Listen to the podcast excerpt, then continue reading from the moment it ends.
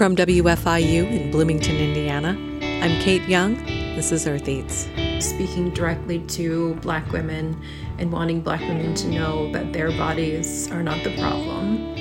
The way that our bodies are treated and problematized and pathologized, we're often taught that it's our fault, that it's our problem to fix, or we just need to love our bodies out of societal oppression. This week on the show, a conversation with dietitian and author Jessica Wilson about her book, It's Always Been Ours Rewriting the Story of Black Women's Bodies. Her book challenges us to rethink the politics of body positivity by centering the bodies of black women in our discussions about food, weight, health, and wellness. That conversation's just ahead. Stay with us.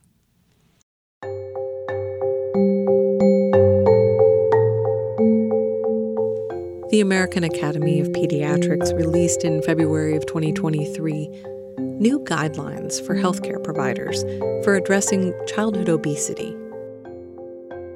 The guidelines include aggressive interventions for controlling weight in children as young as two years old through adolescence. There's been a great deal of discussion over the past 10 or 15 years about the dangers of obesity there's been less information about the health risks caused by restrictive diets and eating disorders, and about the damaging effects of weight stigma. I wanted to have a conversation about the complexities surrounding weight, diet culture, and about the racialized roots of our collective obsession with thin bodies. So I invited Jessica Wilson to Earth Eats. She's a dietitian, consultant, and storyteller and she's the author of It's Always Been Ours Rewriting the Story of Black Women's Bodies, released in February of 2023. I started by asking Jessica to tell the story of how she ended up in the field of dietetics. It starts back when I was four years old. I was a kid who was at the top of the growth curve. And, you know, as a kid, that seems like winning. But that was too big for folks in the medical field, and they really wanted me to have a smaller body. So at age six, I was sent to a dietitian, and I was told to eat less and exercise more as a six year old.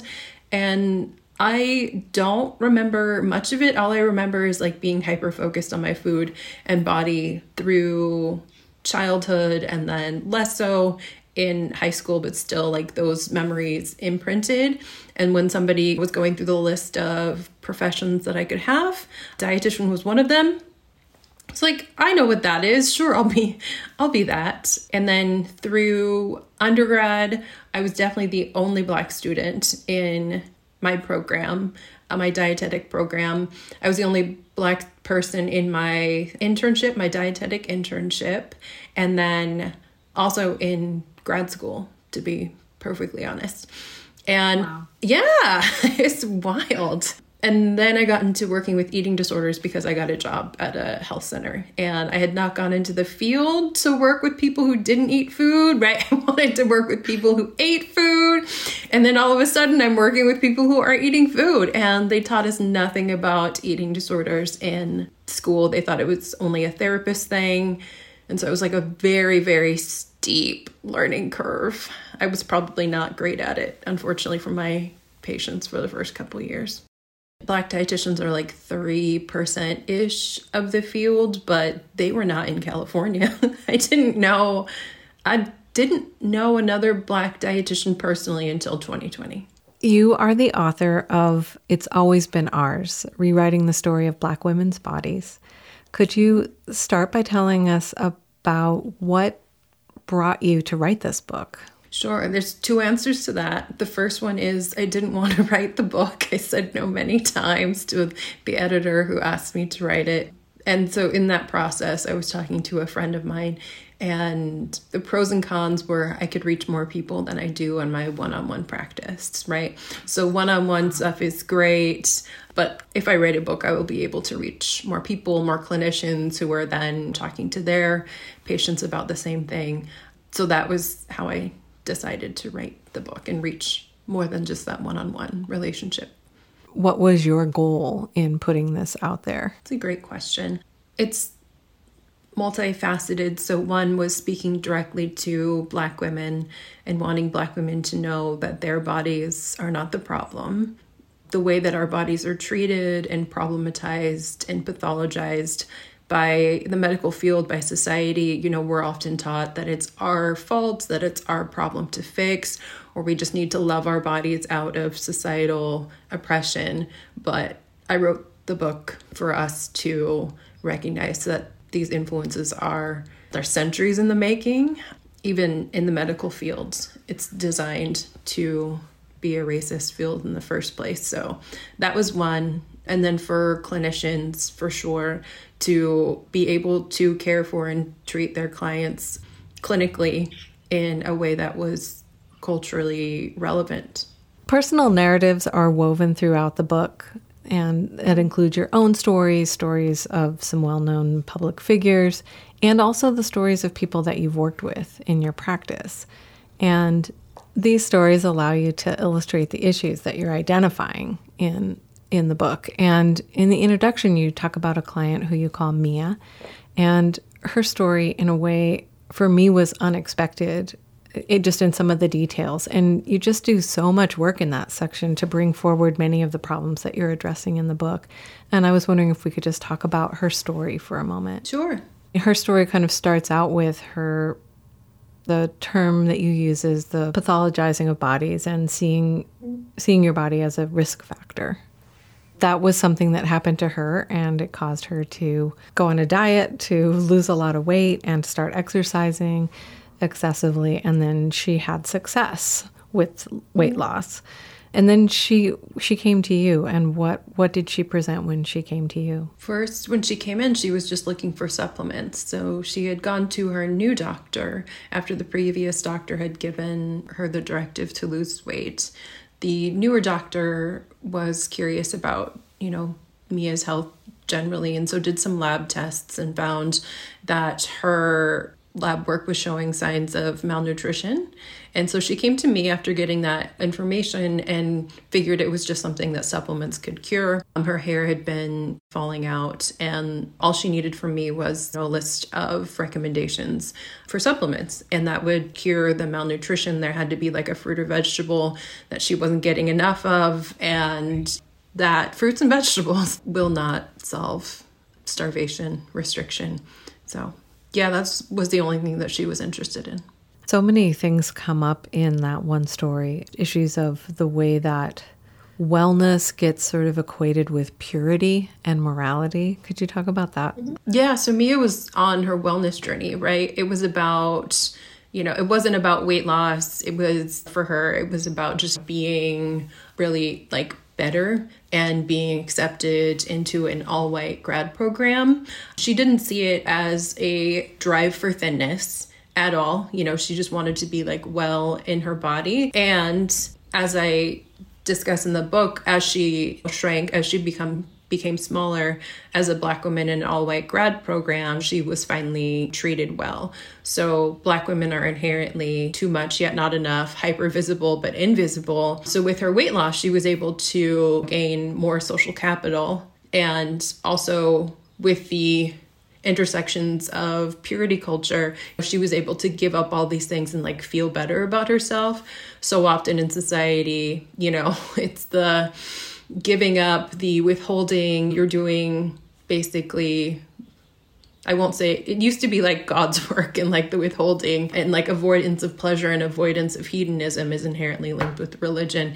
And, you know, she was able to engage in wellness and purity and feel a lot better about herself for doing these things and performing these rituals.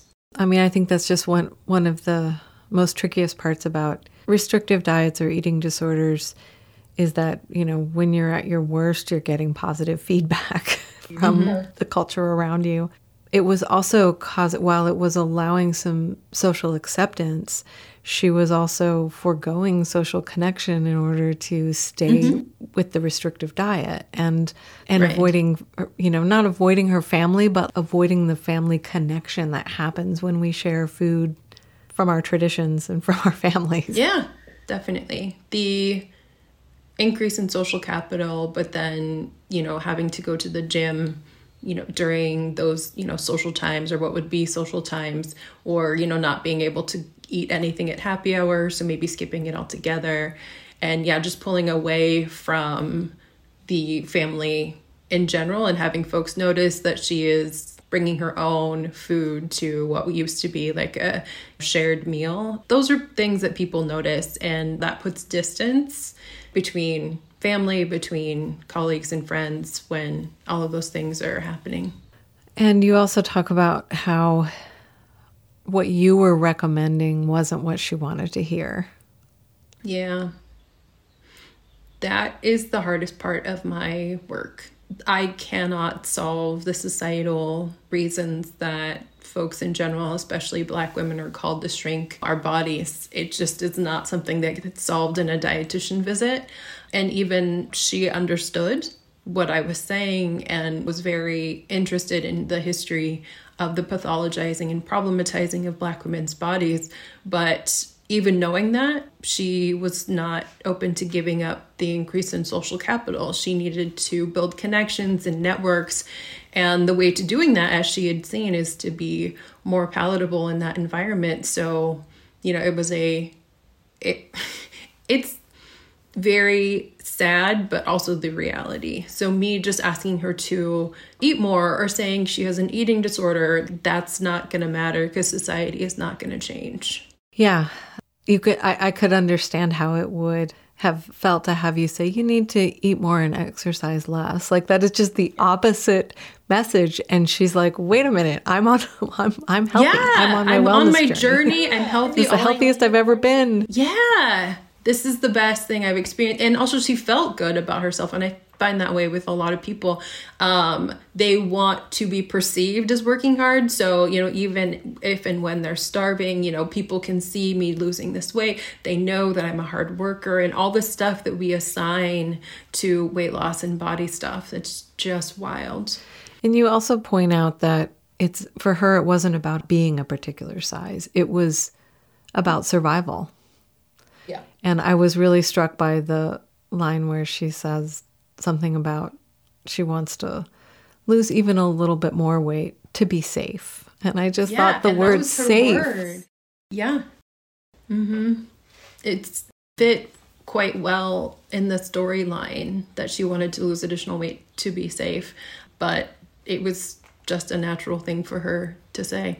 There was just another thing in the introduction that I was really blown away by. You make a point about how in your training, Southern food was so vilified in your training as a dietitian. You write, Southern food is constantly vilified by dietitians and directly associated with black people. At the same time, hipsters and gentrifiers are enjoying a renaissance of ribs, pork belly, greens, okra, mac and cheese, chicken and waffles, and cornbread. When the same foods that are pathologized in the context of blackness are associated with thin, white, affluent people, they become a foodie's gastronomical paradise. Mm-hmm. That I saw living in Oakland. It was pretty quickly gentrifying when I was there. And it was like this whiplash. like, wait a second, you know, in what were black neighborhoods and were becoming white neighborhoods, the same foods that had been like associated negatively in black quote neighborhoods were like still fancier in what was becoming white neighborhoods. Yeah. I mean, it just kind of shows how it's really not about the food. Yeah, right? It's not. That's a, yeah. So you use the word caste rather than race when you're talking about the effects of white supremacy. And can you explain why you made that choice for this book? Yeah, that that distinction was laid out really clear for me in Isabel Wilkerson's uh, book Caste, and it made more sense here for me to use that one because in the land and world of diversity, equity, and inclusion programs within workplaces and organizations, racism is always this interpersonal situation, right? And I can out learn myself or learn myself out of racism. And that's how I saw things applied. There were Robin DiAngelo's White Fragility, and it was all about these ways that I feel or ways that people feel. And it was not, you know, this is not about how people feel. It's about how the world is organized, everything that is at the foundation of this country. And we can't outthink ourselves. We can't just like change our behavior in order for these things to go away. They're embedded for us. Right. So it puts it more in the structural realm and, and out yeah, of the, the systems and structures. Yeah. My guest is Jessica Wilson. She's a dietitian, consultant, and storyteller, and the author of It's Always Been Ours Rewriting the Story of Black Women's Bodies, released in February of 2023. We'll be back with more from our conversation after a short break. Stay with us.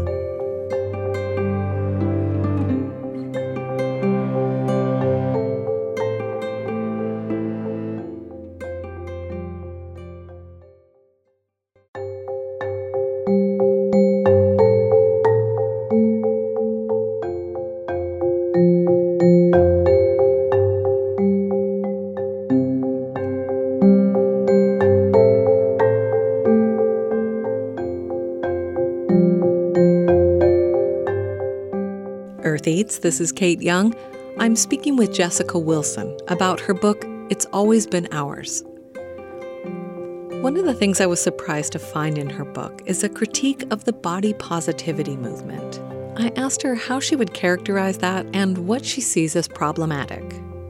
I refer to the like fluffy individual solutions to societal problems as like a live, love, laugh. Like if only we can think ourselves into a more positive state of mind, whether it be bodies or food, then we're going to be fine. But again, it's an individual solution. Like thin white folks can think themselves into being fine with their bodies, perhaps. But even if black folks, trans folks, folks with larger bodies, even if we feel better about ourselves, society is not going to feel better about our bodies. And in body positivity, the onus is on the individual one to do the work, which is possible again for some folks to do and impossible for others. And then two only addresses again that individual and how they feel, not the societal structures. People in the body positivity world often point to diet culture as the problem, and you take issue with that. Can you talk a little bit about that? Yeah, I think it goes back to Mia as a great example. She wasn't trying to be thin, she didn't identify as reaching for the thin ideal. It was about that safety. And diet culture is inherently tied to our race based caste system because in the 1700s and 1800s, people, especially white males, were defining both what health looked like, what a moral and good citizen looked like, and those were thin white folks because what was unhealthy and a poor citizen were black people and they inherently tied fatness with blackness based on one black woman that they had taken and trafficked uh, who was a large black woman especially the size of her buttocks. And so that inherently just painted blackness as hedonistic as gluttonous forever. And so when we look at a drive for thinness say we can see that as a drive away from blackness and anti-blackness. We can position or say like racism is at the root of diet culture, but I reframe it to say that whiteness, white supremacy is the actual driving force behind people wanting to be thin. So it's not actually diet culture, it's not Weight Watchers or WW now or Jenny Craig. It is histories of association with fatness, with gluttony and blackness. And so it's really that connection that's making folks want to shrink our bodies. Yeah, it's a really powerful thing to point out, I think. And it's I know that it's it's a new concept for some people, maybe maybe not for others, but I know that the first time I heard that I was kind of like, "Oh, that's what's going on." And of course, felt so implicated in it and have participated in it. So you talk in the book about the field of dietetics and eating disorders and about how white centered it is. And you tell a story about the pushback that you received from some of your colleagues when you were trying to talk about Eric Garner and the intersection of fatness and blackness. And could you talk about that? What happened there? Yeah, I was in the Health at Every Size movement, which was a movement focused on weight stigma and the connection or the lack of connection, direct connection between weight and health. So the folks in the Health at Every Size community were really looking at somebody who's physically active. If they're eating fruits and vegetables, then they can be just as healthy as thin people, and the doctors will believe this. And I was in those communities and I was not hearing people talk about how even if people are treated well for being larger, black people, brown people still need to go to the doctor's office. And when we go there, we're not believed for our pain, we're not believed for our symptoms.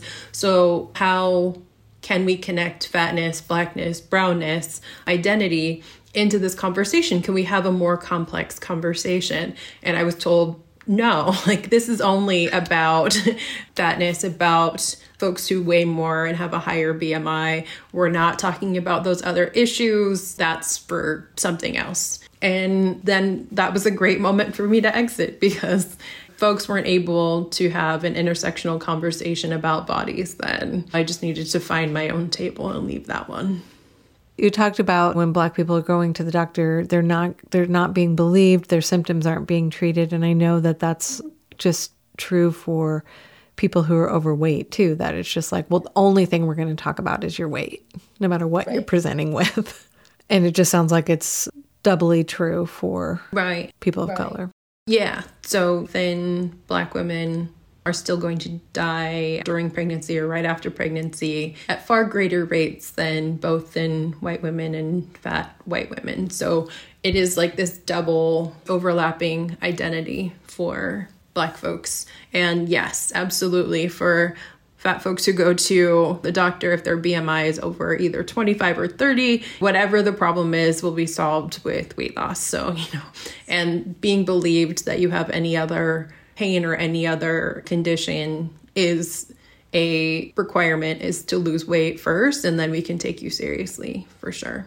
And just just to clarify, how did you see that issue showing up in the case of Eric Garner? He was policed both for his fatness and his blackness. He was surveilled and over policed because he was black, and then his death was not ruled to be a homicide at the hands of police because he was fat. And if he wasn't fat, then he would have been able to breathe. So, yeah, the double edged sword, I guess, for that one.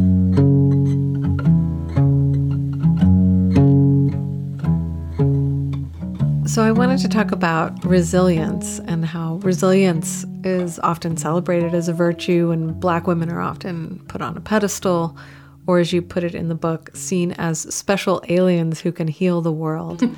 Could you yeah. talk about that and what is so harmful about that notion? You know, it sounds so positive. Right. It does sound positive. Whatever I'm given, I can handle it. No one is able to tell me that I'm not good enough or I, you know, didn't work hard enough. But of course, that results in Black women, especially, working twice as much to earn half as much, but overworking ourselves and just basically killing ourselves to be treated the same way that our peers are treated in the workplace. So, my goal is for Black women to just be regular and just be in a workplace or in another environment so that we're not overworking ourselves. We know that stress more than our weight is a contributor to our health. And so, how are all of these things lining up for us? That section when you were describing wanting to be ordinary. Yeah. Especially at work. The just that such a such a simple desire. Yeah, to just be average.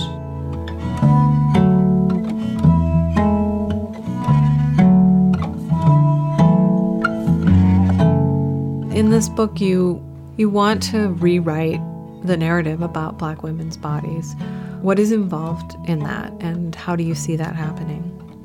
A colleague of mine Da'Shaun Harrison talks about the need to have a new idea because all of the things in the last 500 years were really started based on white supremacist ideas. And I would love for a new society to be created for sure, but because we are here, how can we implement policies? How can we start deconstructing caste in our own environments? What does that look like? But also, how can we talk about Black women? So, those are, you know, ideas that we can start changing today. You know, is it always about our resilience? Black Girl Magic is another more fun spin on Black women's resilience. So, what or how can we talk about Black women that inherently celebrates our joy, lets us just be? And how can we expect that or demand for that to be how Black women are written about? How can we actually care for Black women after, during, and after giving birth? What do we need to hear and see in that narrative? And I think those are things that we can change now. Can you say what you mean in the title when you say it's always been ours? That one was a more broad title to begin with, but then in all of the ways that, you know, my friends have read and talked about this book, how I started writing it, it became far more like how much of our stories of our joy is really from our ancestors from our families you know from really our origins as black folks and how a lot of that has been taken away. So, how can we bring that back? How can we find joy? Because our joy has always been ours and has been used and will be used as resistance in the US and Western society. So, how can we center that joy and know that it's always been ours? So, the, the what that's always been ours is joy. Yes, the joy has always been ours.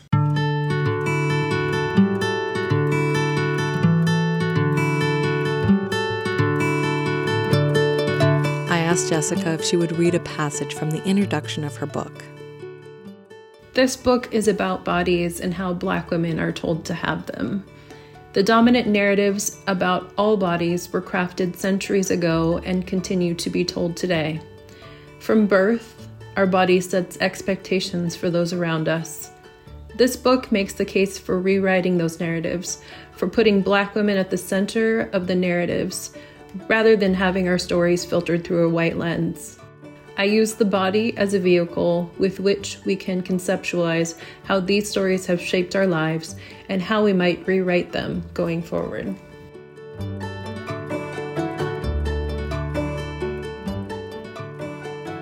That's Jessica Wilson reading a passage from her book, It's Always Been Ours Rewriting the Story of Black Women's Bodies. After a short break, we'll return to our conversation and hear Jessica's response to the new guidelines from the American Academy of Pediatrics addressing childhood obesity. Stay with us.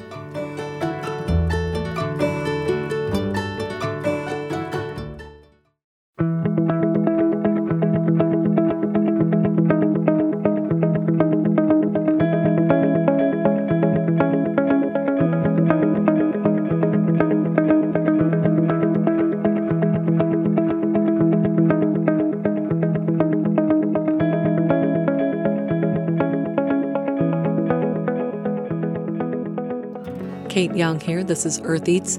My guest is Jessica Wilson, author of It's Always Been Ours Rewriting the Story of Black Women's Bodies. Let's get back to our conversation, starting with a short quote from the book.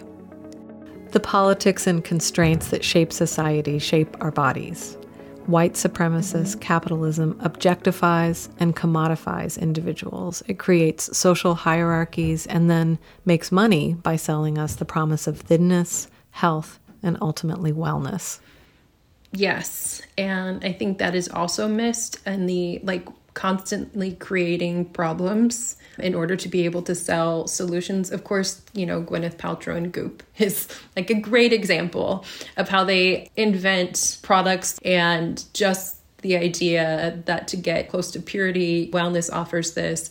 Gwyneth is, you know, somebody who has coffee for breakfast and like nothing for lunch, and just how we revere her ability to withhold, to go without, and how pure and righteous that seems And so we're able to sell a bunch of things that are supposed to make us pure, be it adaptogens in our dusts that we're eating or other things that we're doing to make us feel like we're both good people and righteous and well people.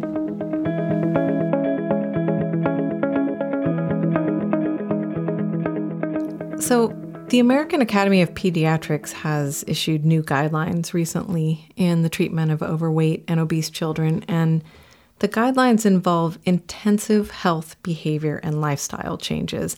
And they say that the most effective treatments include 26 or more hours of face to face, family based, multi component treatment over a 3 to 12 month period. And then for kids that are 12 and over, weight loss drugs like medication might be recommended. And for teens that are 13 and over with severe obesity, bariatric surgery is one of the options. And I wanted to know, given the work that you do and the perspective from which you approach that work, I would love to hear your thoughts about these new guidelines. Sure. I appreciate that there have been critiques of body mass index already in popular culture and in science. And when I was learning about BMI, we initially were told that it was only for population studies. It wasn't to be used for the individual at all. As I was doing my training, you know, that evolved into having BMI being used for individuals in a medical setting, but like never something that we're supposed to calculate on our own and never ever supposed to be used for children because what we're worried about with children is whether or not they're growing proportional to the growth chart, not like their overall weight. So if kids are growing normally, then they may be higher on the growth chart, but it's not a cause for like drastic alarm. And we're, there were no BMI growth charts like they are now. So that has been like a recent development to use BMI for children, something that it was never intended to do, but also it was never really a tool for anything in the first place. So there it's complicated and harmful on so many levels. So, for basically kids in lifestyle changes, being told to lose weight or having focus on your body is one of the primary predictors of getting eating disorders later in life. So, initially, my concerns is that we're just like creating eating disorders for children that we weren't doing beforehand. So, there will be more kids and adults with eating disorders. But also, something that happened for me personally was that I was in an unsafe neighborhood. I couldn't go play. I was an only child. You know, I didn't have anyone to play with in the backyard. And once I moved to a safer neighborhood and where I was able to play from 7 a.m. until sundown, my weight just naturally went down. But having been told that I needed to eat less, that continued to stick with me. Like it continued to think that my body was a problem and that I should be celebrating my weight loss as a 10 year old or whatever, when in fact it was just like something that happened and it should have been able to happen without getting praise because then I forever associated weight loss and that praise with something that was good. And through not great times, trying to maintain that praise for my medical providers and family. So, in short, I think the guidelines are incredibly harmful, putting kids on weight loss drugs that have not even been used in children and not even used in adults for a long period of time. We have no idea what the new injectable weight loss drugs are going to do to people in the long term. We know that as soon as people stop taking the injectables that they regain the weight what I am seeing initially are studies showing that even if people stay on the medication, they end up regaining the weight after a while. So, putting somebody at 13 on an injectable weight loss drug, are we expecting them to be on the drug for 70 more years? that that seems wild and inappropriate and unsafe to me. And as kids are growing, we don't want to have them restricting calories. Our metabolisms are still developing at that time. The risk for malnutrition is higher. And as kids, I have seen, you know, kids who have made do on very few calories, either due to food apartheid, not having food access, or dieting very young, having very, very slow metabolisms later in life. And those are things that we can't undo. I want to pause here for a moment and reflect on what she just said. Restricting a child's food intake can lead them to have an extremely slow metabolism later in life. When you have a slow metabolism, it makes it easier to gain weight and more difficult to lose weight. So, these early food restriction interventions, which are based on faulty data such as the body mass index, are likely to set people up for ongoing losing battles with weight for the rest of their lives. Okay, back to Jessica Wilson. In short, I think it is a recipe for disaster. I also know, and we know, when it comes to BMI, black and brown kids are often just naturally more muscularly and bone dense. So, this, of course, is going to disproportionately impact black and brown kids, which, of course, you know, is partially by design for how we already police the bodies of black and brown kids. So, in essence, this is just new guidelines to police chubby kids, black and brown kids, but also real capacity to cause harm. Weight loss drugs, in addition to those injectables, are stimulants, and we don't want to be putting kids on stimulants when it's not at all indicated.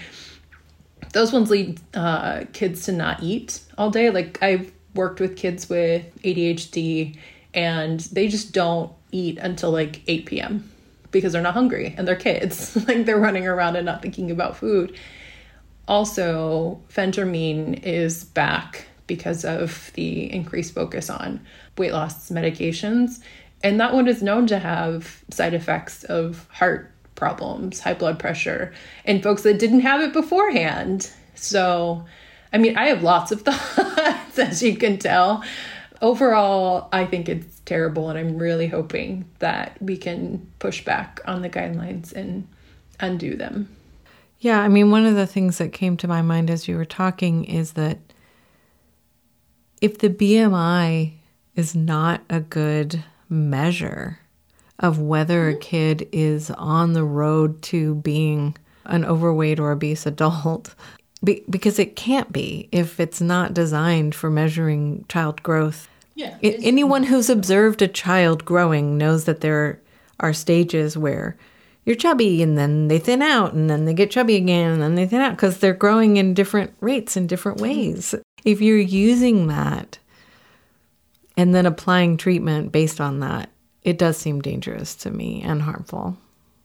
And also, you know, if we're giving these 20 however many hours of consultation to people who don't have food, to people who don't have enough money to sustain food all month long, to people who don't have safe places to be physically active. What are we what are we doing? And why are we just making kids and families feel bad? Is what it comes down to. So really why are we addressing the individual when there are so many things that could happen in an environment? And I it's like business as usual. It's like blame people for things that are completely outside of their control. Yeah, and that it doesn't really the the guidelines they acknowledge that this isn't going to be accessible to everybody. That these these programs don't exist. They're not and where they do exist, they don't have the capacity to even be there for the families that supposedly need them. Not to mention the families aren't going to be able to show up for 26 hour or whatever, you know, to do it. Mm-hmm. Yeah, it, it seems uh, unlikely. Yeah.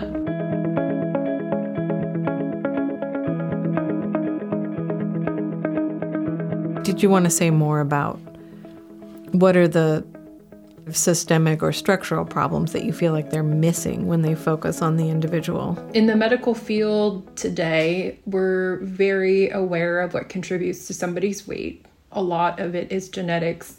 A lot of it is environment, environmental pollutants and toxins and hormone disruptors, trauma. We're very aware that adverse childhood events directly impact our weight and our health generally.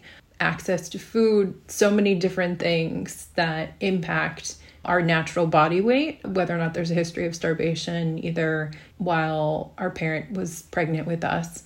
But the answer is never to fix those things. It's diet and exercise. These are all so many reasons that contribute to your body size. And you know what you need to do? You need to eat kale and quinoa and start jogging because, like, as an individual solution, which is wild to me. Uh, one of the things that I know has been discussed about this is that they're talking about how healthcare providers need to take a really aggressive approach and they need to bring up weight at every visit. Yeah. What do you think about how that might affect someone's relationship to the healthcare system going forward? Yeah. I mean, that's totally what happened to me as a kid. And I, again, viewed my body as inherently a problem to be solved for decades, maybe at least a decade and a half. And yeah, so many of my black friends, especially, like just won't go to the doctor. We won't go places where we've been told we need to lose weight. My fat friends as well just like won't go to the doctor until we're like very sure something is actually actually wrong.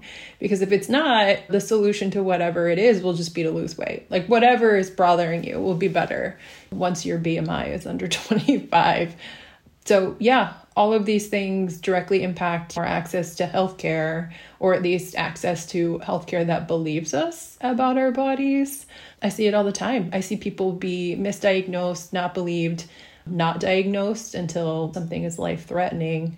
So, all of these are outcomes that may have been considered and just shoved away because people don't care about people whose BMI is over 25.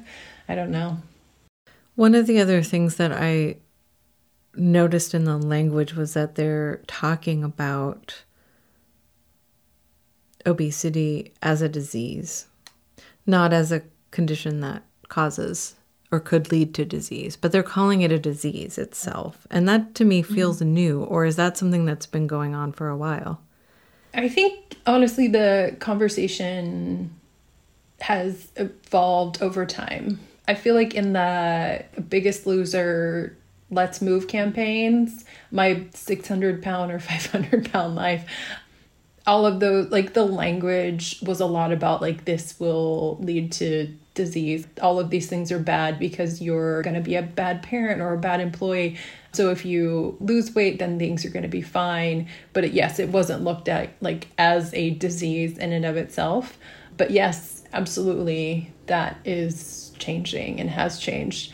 So people themselves regardless of whether or not they have any of the things associated but not causation but not correlation with their weight even if they don't have any of those things like people are still looked as if they're like a ticking time bomb if they're overweight. Like you may not have anything wrong with you now but just you know give it 6 months or whatever. But you know people again and again are fine but the problem is their weight. It's not retreating or diagnosing anything else. You know, I understand how maybe when we started talking about addiction as a disease, it was a way to destigmatize. It was a way to say, look, this isn't personal failing. This isn't, um, you know, a willpower issue. This is something that was a condition you have and you have to treat it like a medical thing. But it just feels like it, with this, it, it's different because they're saying the shape of your body, the size and shape of your body is the disease. Mm-hmm.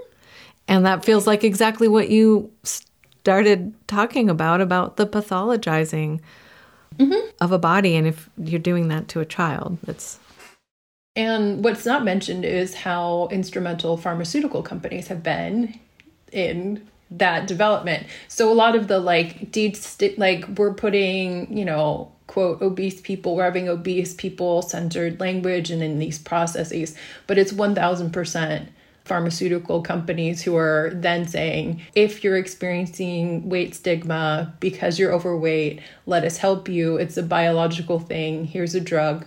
Vyvanse or any of the injectables that will cure your experience with weight stigma. Let's sell you this product. 1000% it has been the pharmaceutical companies creating a disease so then they can sell the cure.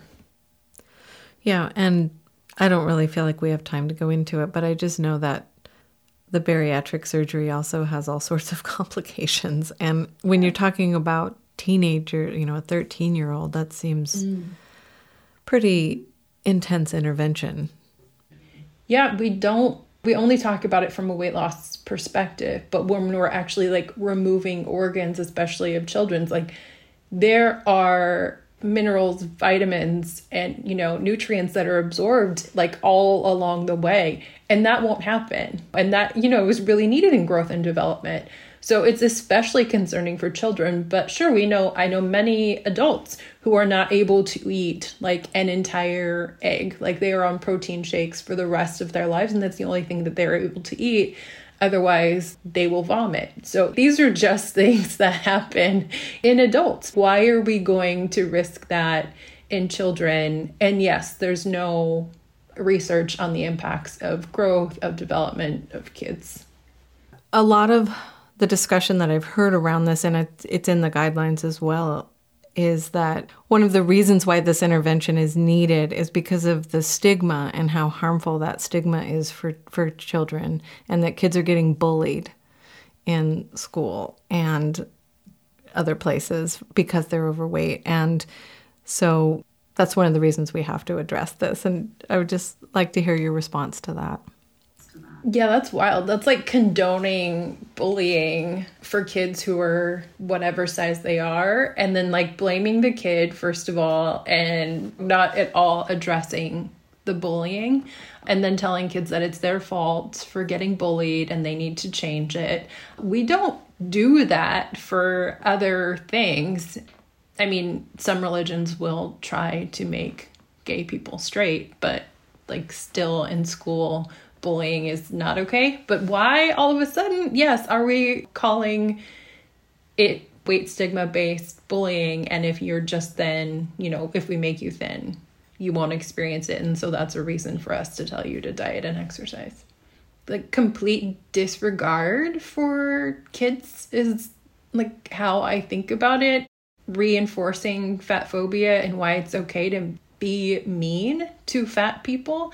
And it's not just like the interpersonal stuff, but how does that creep into whether or not people get jobs, how people are viewed as potential partners. When we look at it in the medical research, people are thought to be lazy, non compliant, people don't get care, people aren't believed. So it's not just, you know, kids and bullying that, yeah, sets people up early to think that it's okay to, you know, discriminate against chubby kids and larger adults. Yeah, it just feels like there are some, I don't know if blind spots is the right word to use, but just that it's like yeah. the main thing that's wrong is that you're overweight. And so let's just make you not overweight anymore. And then these problems will go away. yeah, absolutely. Mm-hmm. It's, it's, it's a, it just feels like a very harmful message to send. I really want to thank you for talking with me today. And um, yeah. This was great. Thanks so much for having me. That was Jessica Wilson. She's a dietitian, consultant, and storyteller, and the author of the book It's Always Been Ours Rewriting the Story of Black Women's Bodies, released in February of 2023.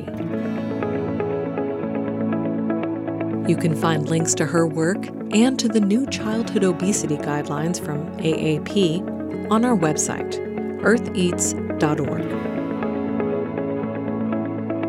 That's it for our show this week. Thanks for listening. We'll see you next time.